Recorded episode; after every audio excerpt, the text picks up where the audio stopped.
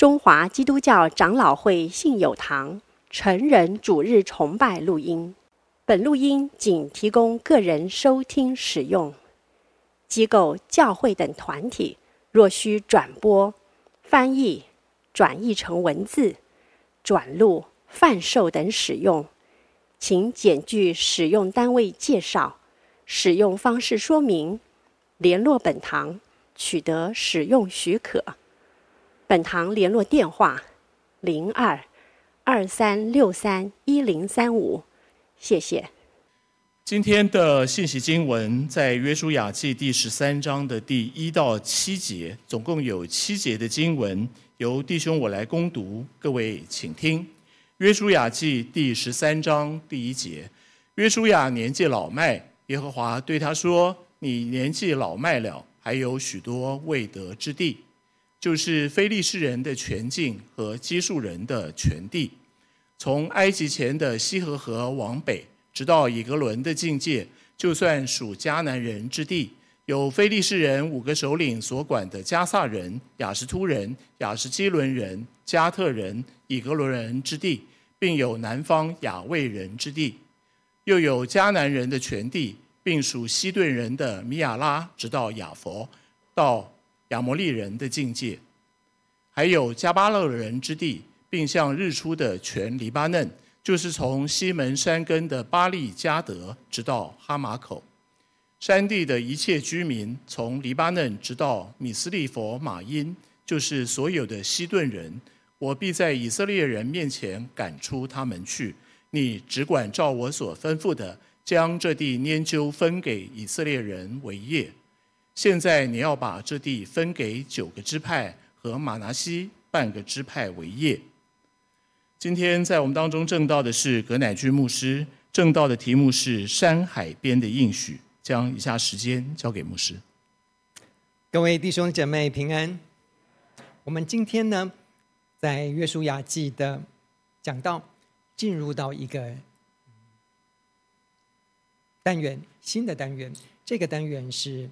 约书亚记里面十三章到二十四章的起头，那么从哪里开始呢？啊，我们从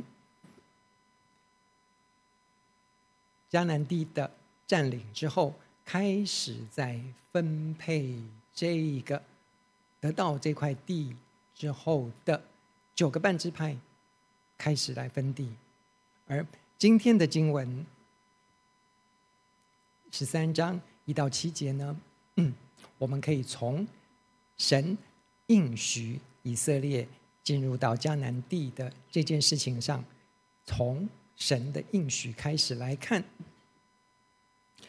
我们先从民数记三十四章一到十五节里面，我们发现说，神应许约书亚带领的以色列人进入迦南地这件事情，从什么时候开始？各位？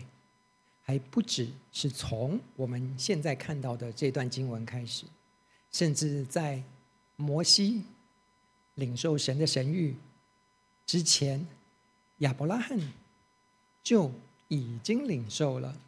你再往前推，在创世纪里面，神更大的应许是兴起了一位女人的后裔，带领所有。得救之名进入到神的应许里面哦，所以这绵亘的超越时间轴，一直到现在，我们先在这边打住，进来看看得地之后一到十二章，约书亚记一到十二章得地之后，那么我们如何在这块地上开始分配给九个半支派呢？民数记三十四章一到十五节里面，耶和华晓諭摩西说。你要吩咐以色列人，给他们这块迦南地，而迦南地给你的范围是什么呢？要从南角从寻的旷野南边西，一直到西边，要以大海为界，然后一直绕到北边，要从大海到何尔山，下到基尼列湖的东边。嗯，基尼列湖就是今天的加利利湖了哈。那么。一直通到沿海，沿海是哪里呢？就是今天的死海，在这四周的范围里面要做你们的地哦。摩西还没有进入迦南地之前，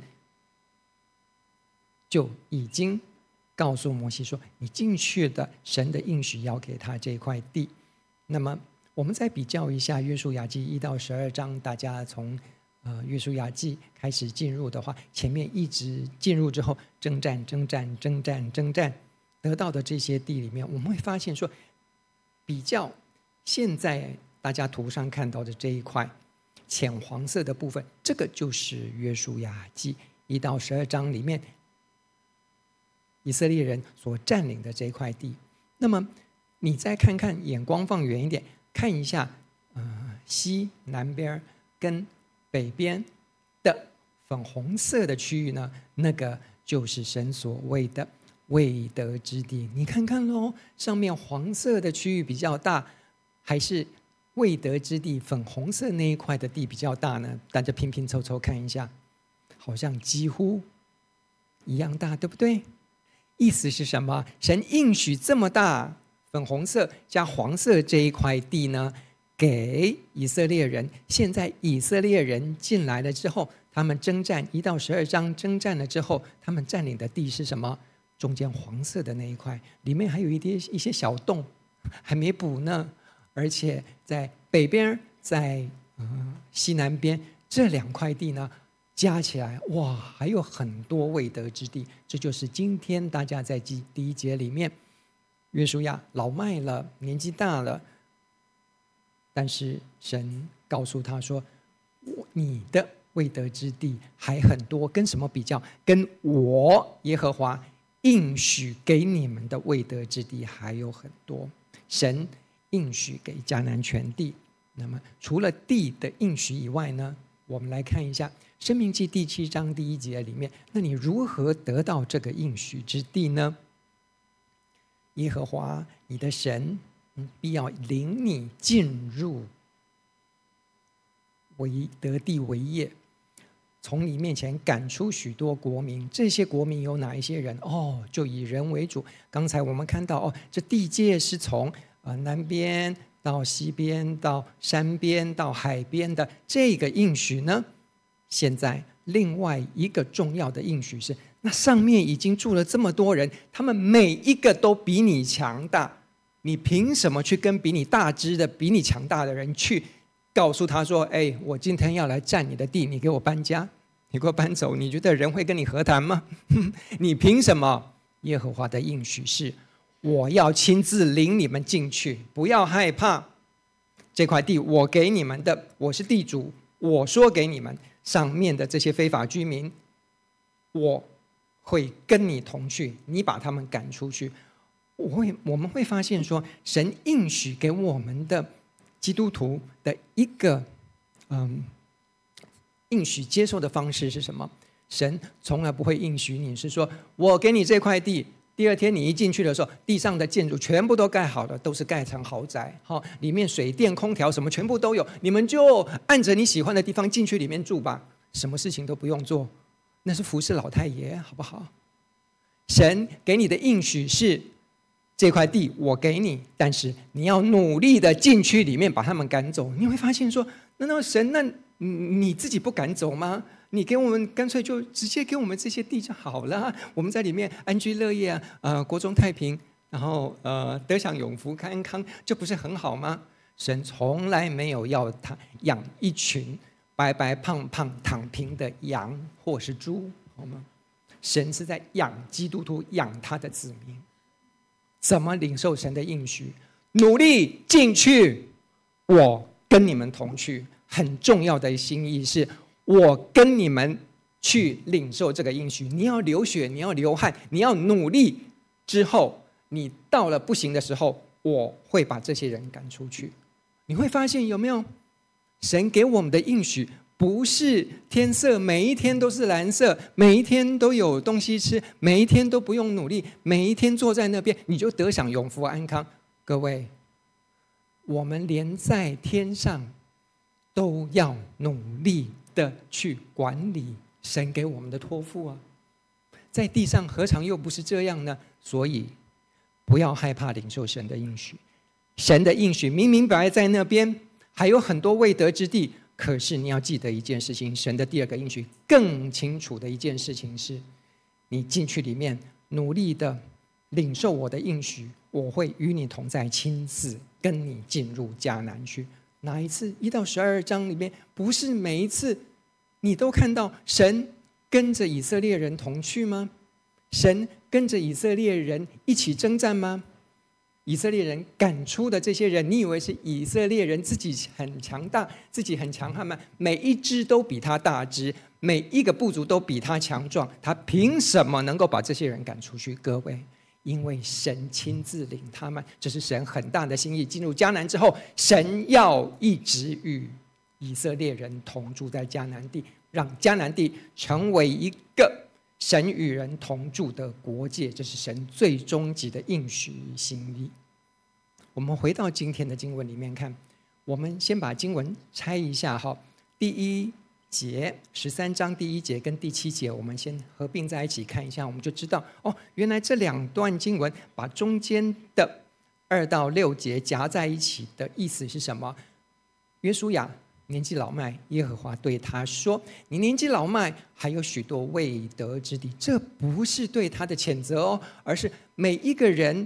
神为他预备人生的阶段都有到了预备退场的时候，因为真的老了，我们就有一个一辈子忠心服侍之后一个安息应许在里面，所以神跟约书亚说：“你老了。”他不是说你这个老没有用的东西。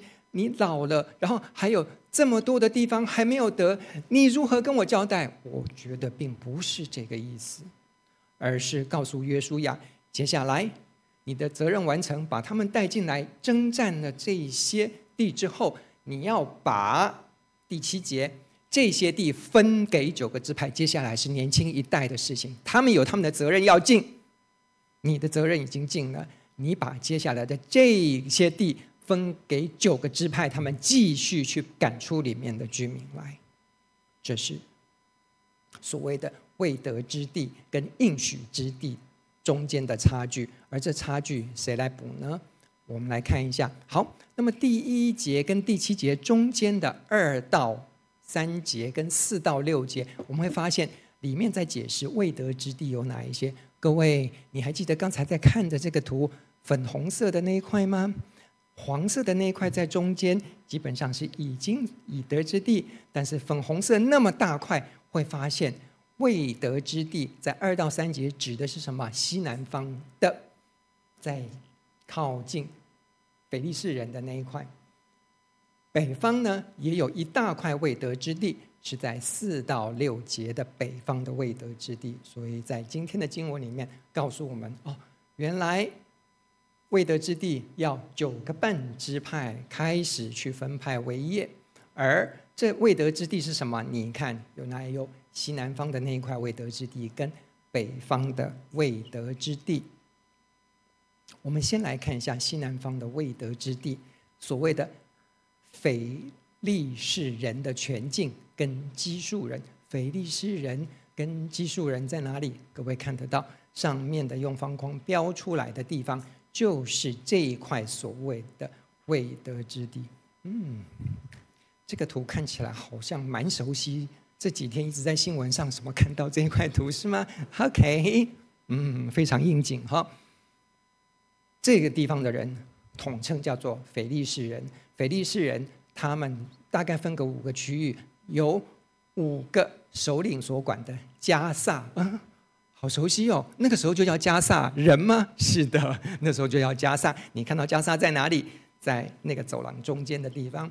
雅什图人、雅什基伦人、加特人以及以格伦人之地，并有亚述人那一块叫做西南方的未得之地。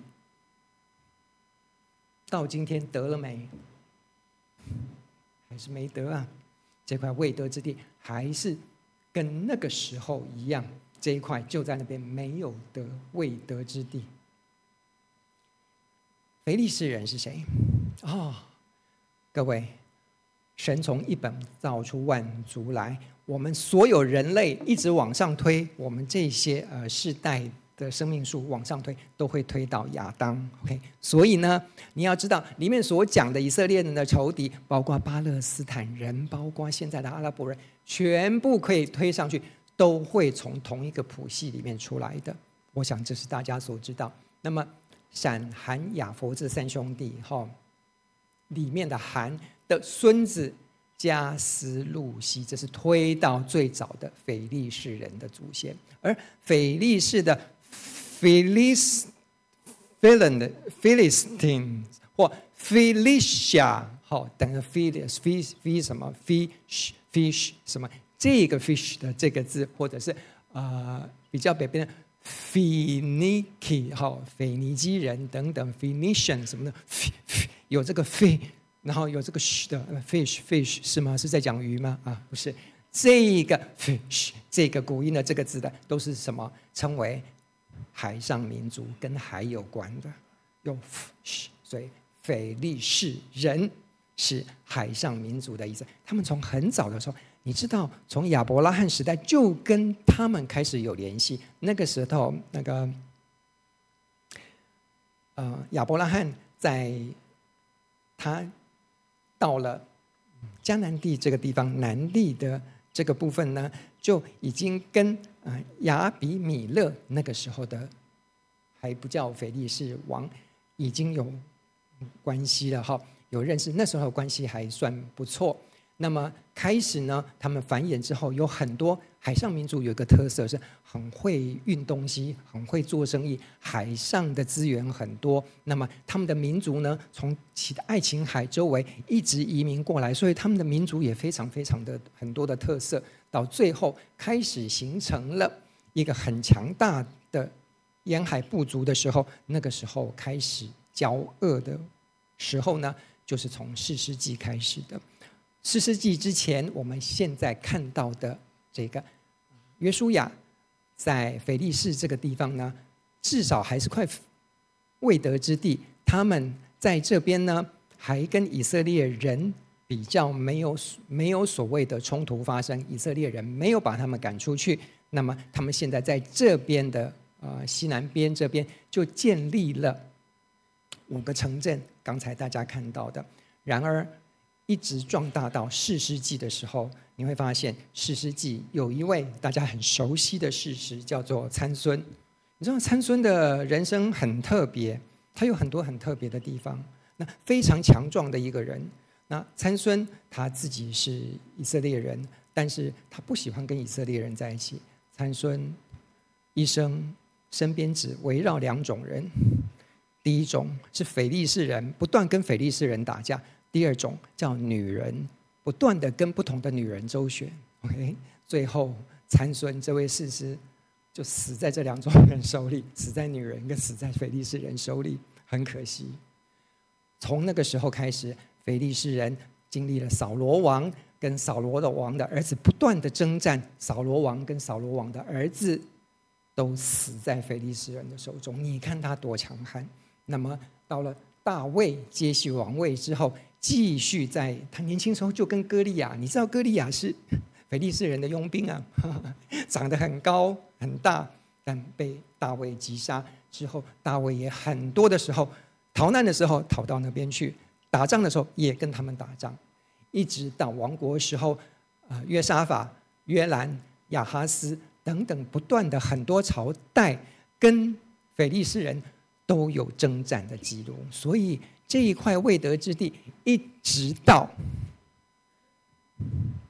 现在，非利斯人那块地叫做加萨走廊。而现在的这些人变成是什么？大家现在已经非常非常清楚的，嗯，很熟悉的一段经文是现的新闻是在这里面的话，现在已经变成了某一群人叫哈，不叫 的整个一个敌人在以色列人的西南方一直都没有停歇，所以。今天的以色列，大家看一下右边的现况。以色列现在的土地比当时的以德之地似乎还要更小。为什么？因为他们现在的以色列人的北边有两个敌视的国家，一个叫做黎巴嫩，一个叫做叙利亚，中间还有一个三角地带叫做戈兰高地。那么它的右边，以色列的右边是约旦，整个这一块以东啊，还有这个以前的这些部属，全部都已经归成是约旦。南边的地方叫做埃及，所以以色列被这些国家包围。那么它右西南方那个部分。当初腓力士人的那块地方，现在叫加萨走廊，全部都被一大堆啊非常有敌意的部族围绕住。这些未得之地，一直延伸到今天，其他国家跟以色列还在不断的征战。这些未得之地得了吗？没有。这些人民赶出去了吗？没有赶出去，还都是未得之民。而在今天的加萨走廊所呈现出来的乱局，跟非利士人当初在以色列人旁边有不一样的地方吗？有不一样的地方是武器不一样，现在是枪炮弹药，那个时候是冷兵器。非利士人。大家可以看到，他们头上的这个羽毛现在没有了，换成是夜视镜。他们手上的那个短短刀、跟长矛、跟圆盾，现在换成的是这些迫击炮或者是枪械弹药。两边的仇恨到今天仍然在继续的。这个未得之地，神的应许仍然所谓的 pending 在那边，还没有完全的应验。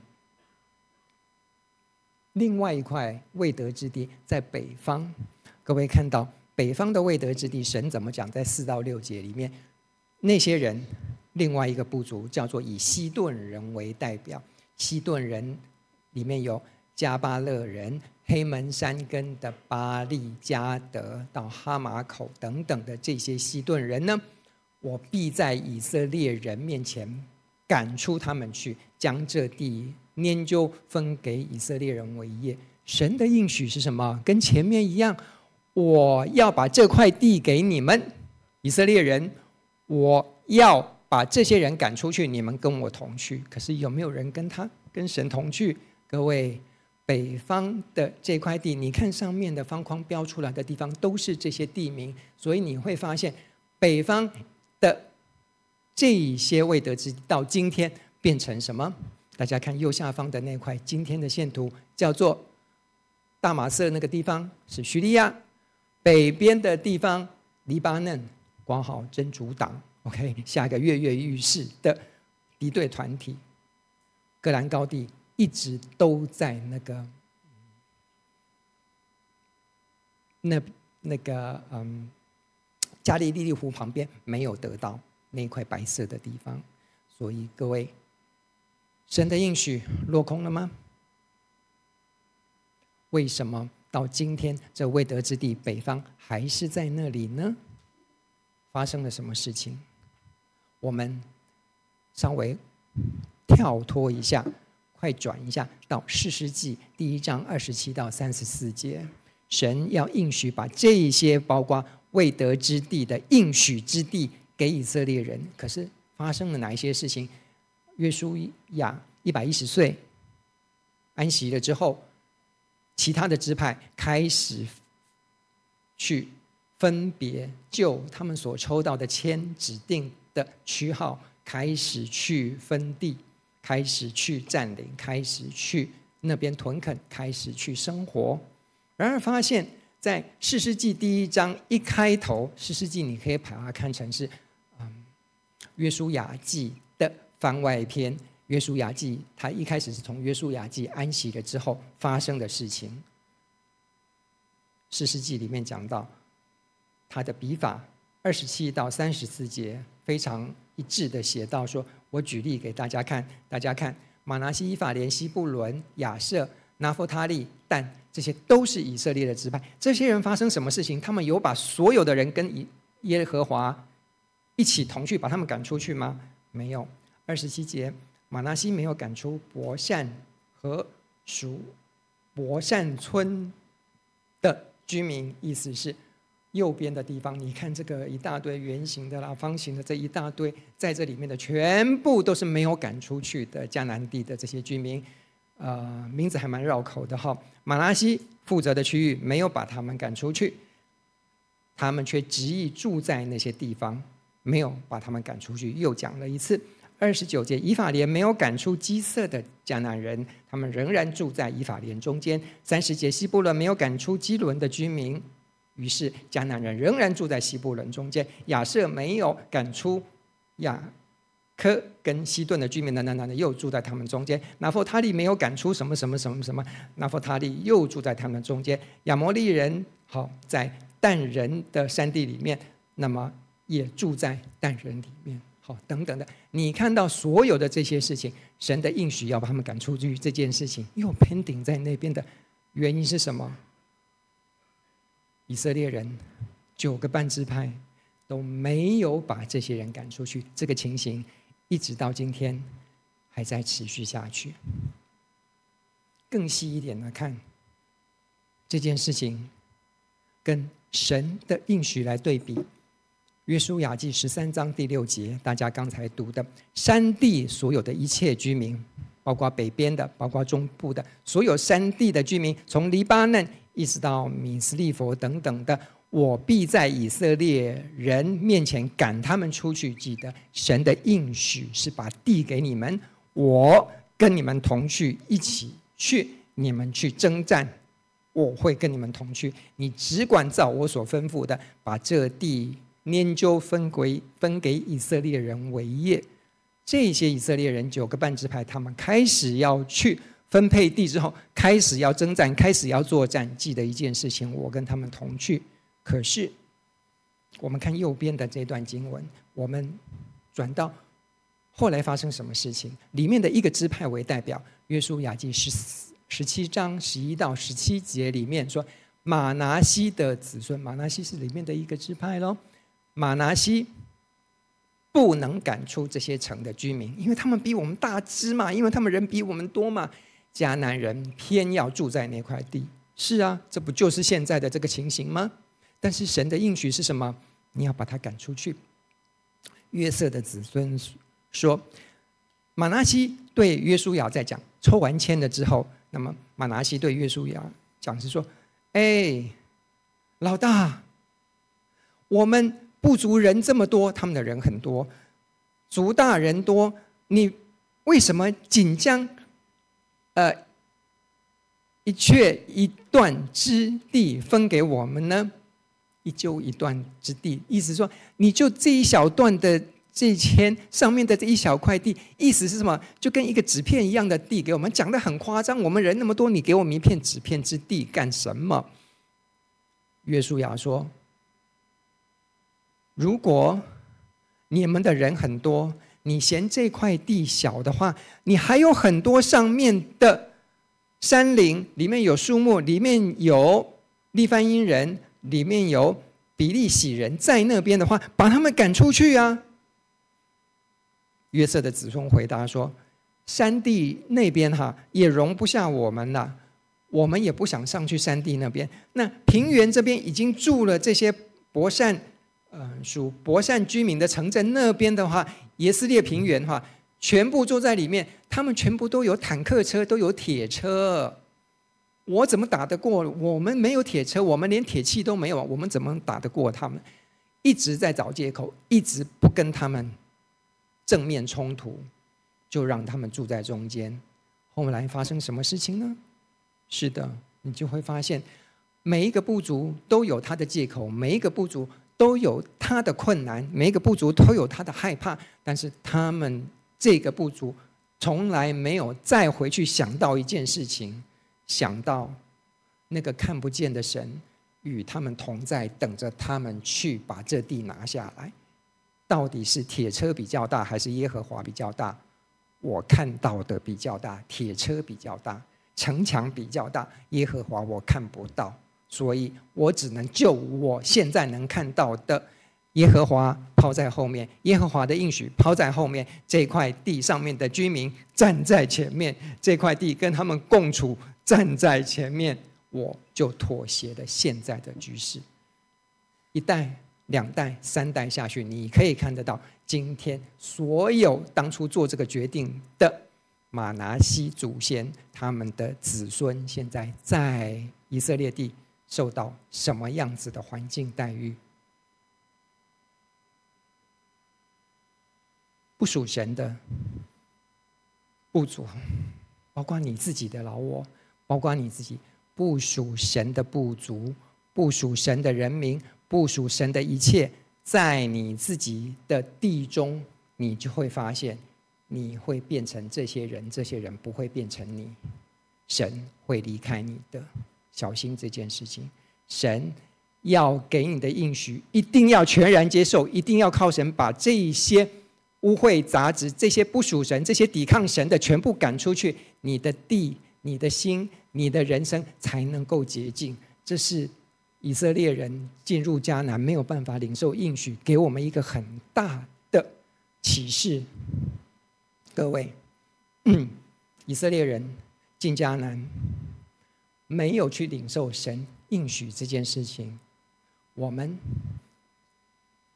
有什么反思？有一个非常大的属灵的预表是，以色列人进迦南地，跟神的子民有什么关系？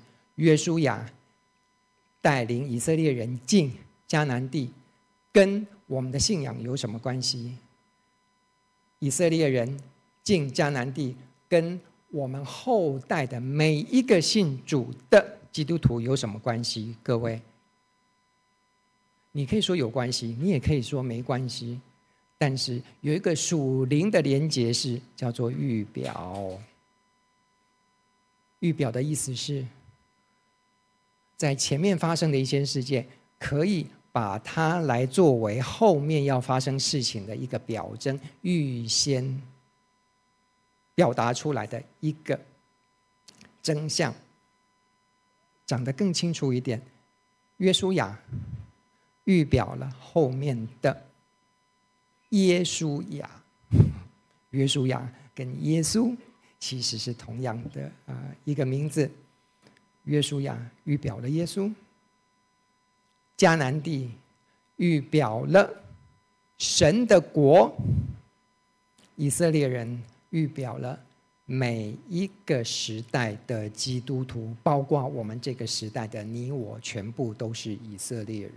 在神的眼中，主耶稣基督代表的约书亚，把我们历代的信徒带入所谓的迦南地，就是神的国。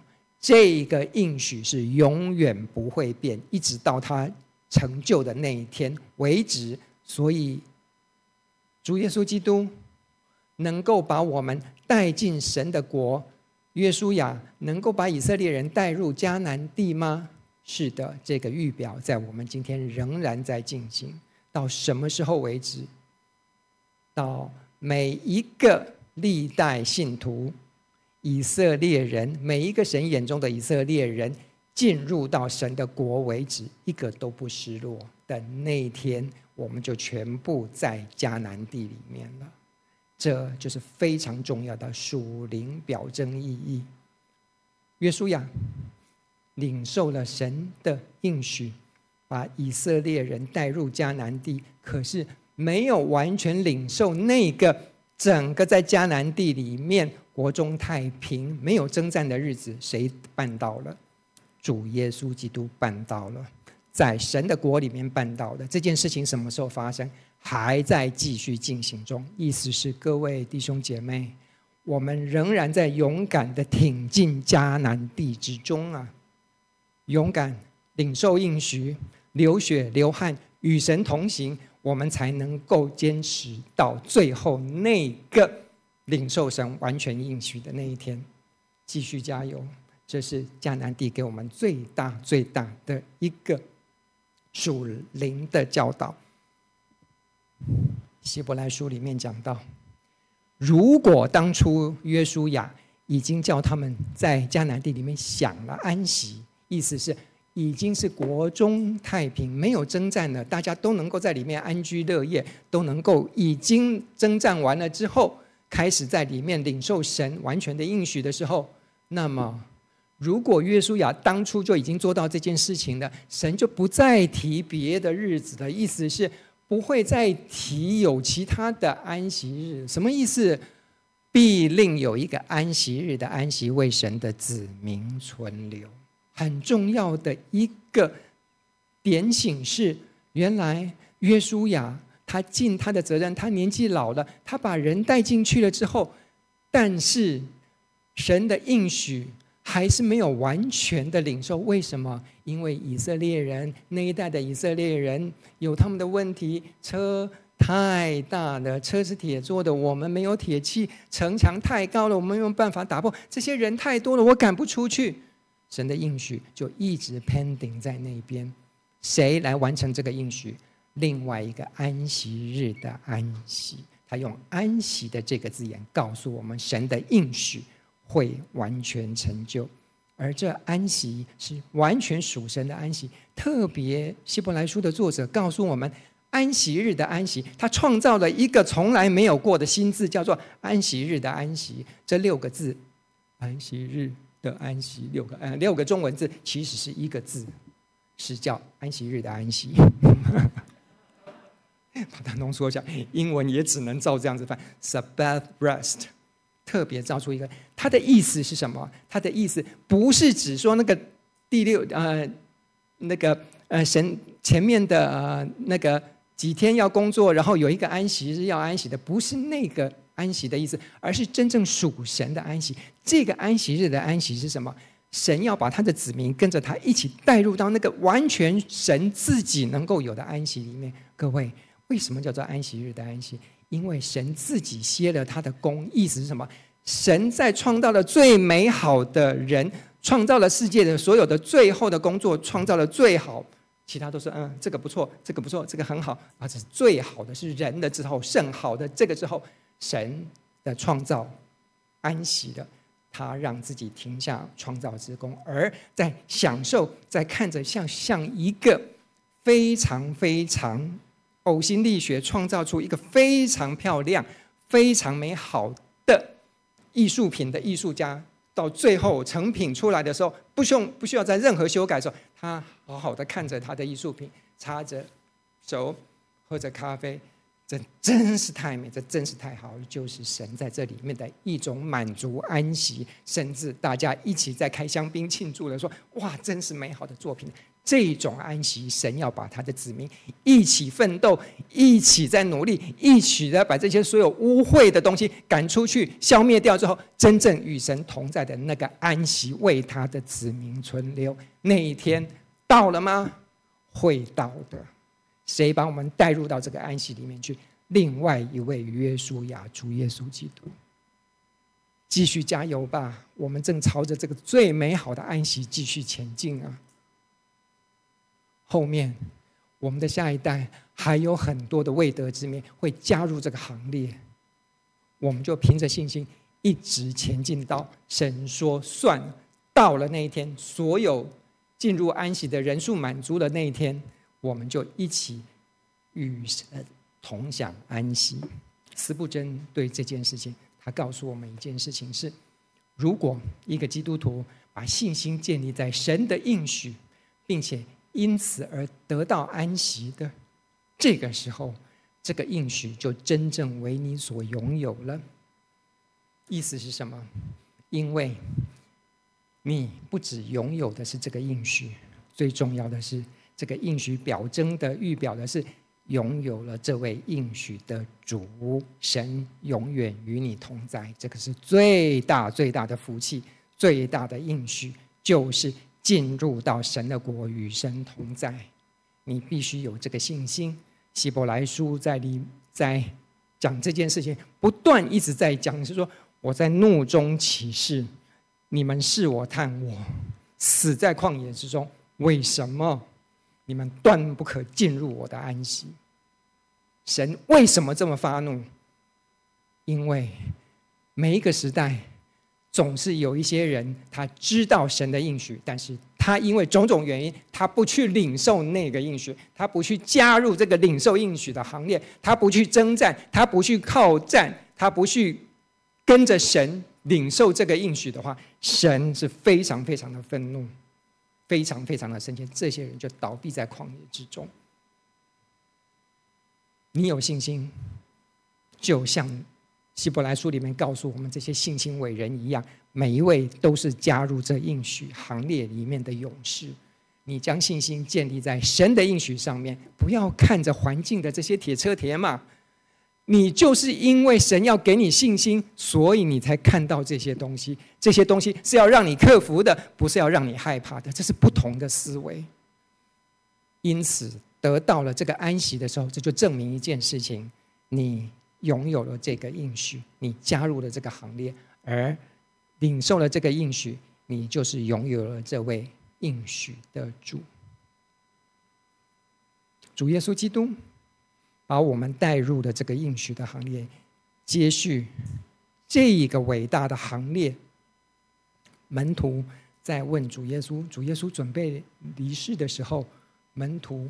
问他一个问题，主耶稣基督说他自己把我们带入迦南地。他的说法是，在我父的家里有许多的住处，迦南地里面，神的国里面有非常多的住处。我去是原你为你们预备地方去。主耶稣基督带头像约书亚一样往前走的时候，他的门徒，哎，这位很可爱、非常多疑、非常诚实的多马问对他说：“主啊。”你去哪里，我都不知道。然后我哪知道？我连目的地都不知道是哪里的时候，我都不知道你要去哪里。那我们要跟谁去？那我怎么知道那条路去哪里？他问的非常实际的一件事情，说：那那迦南地在哪里？那那条路在哪里？神的国在哪里？那我们怎么去？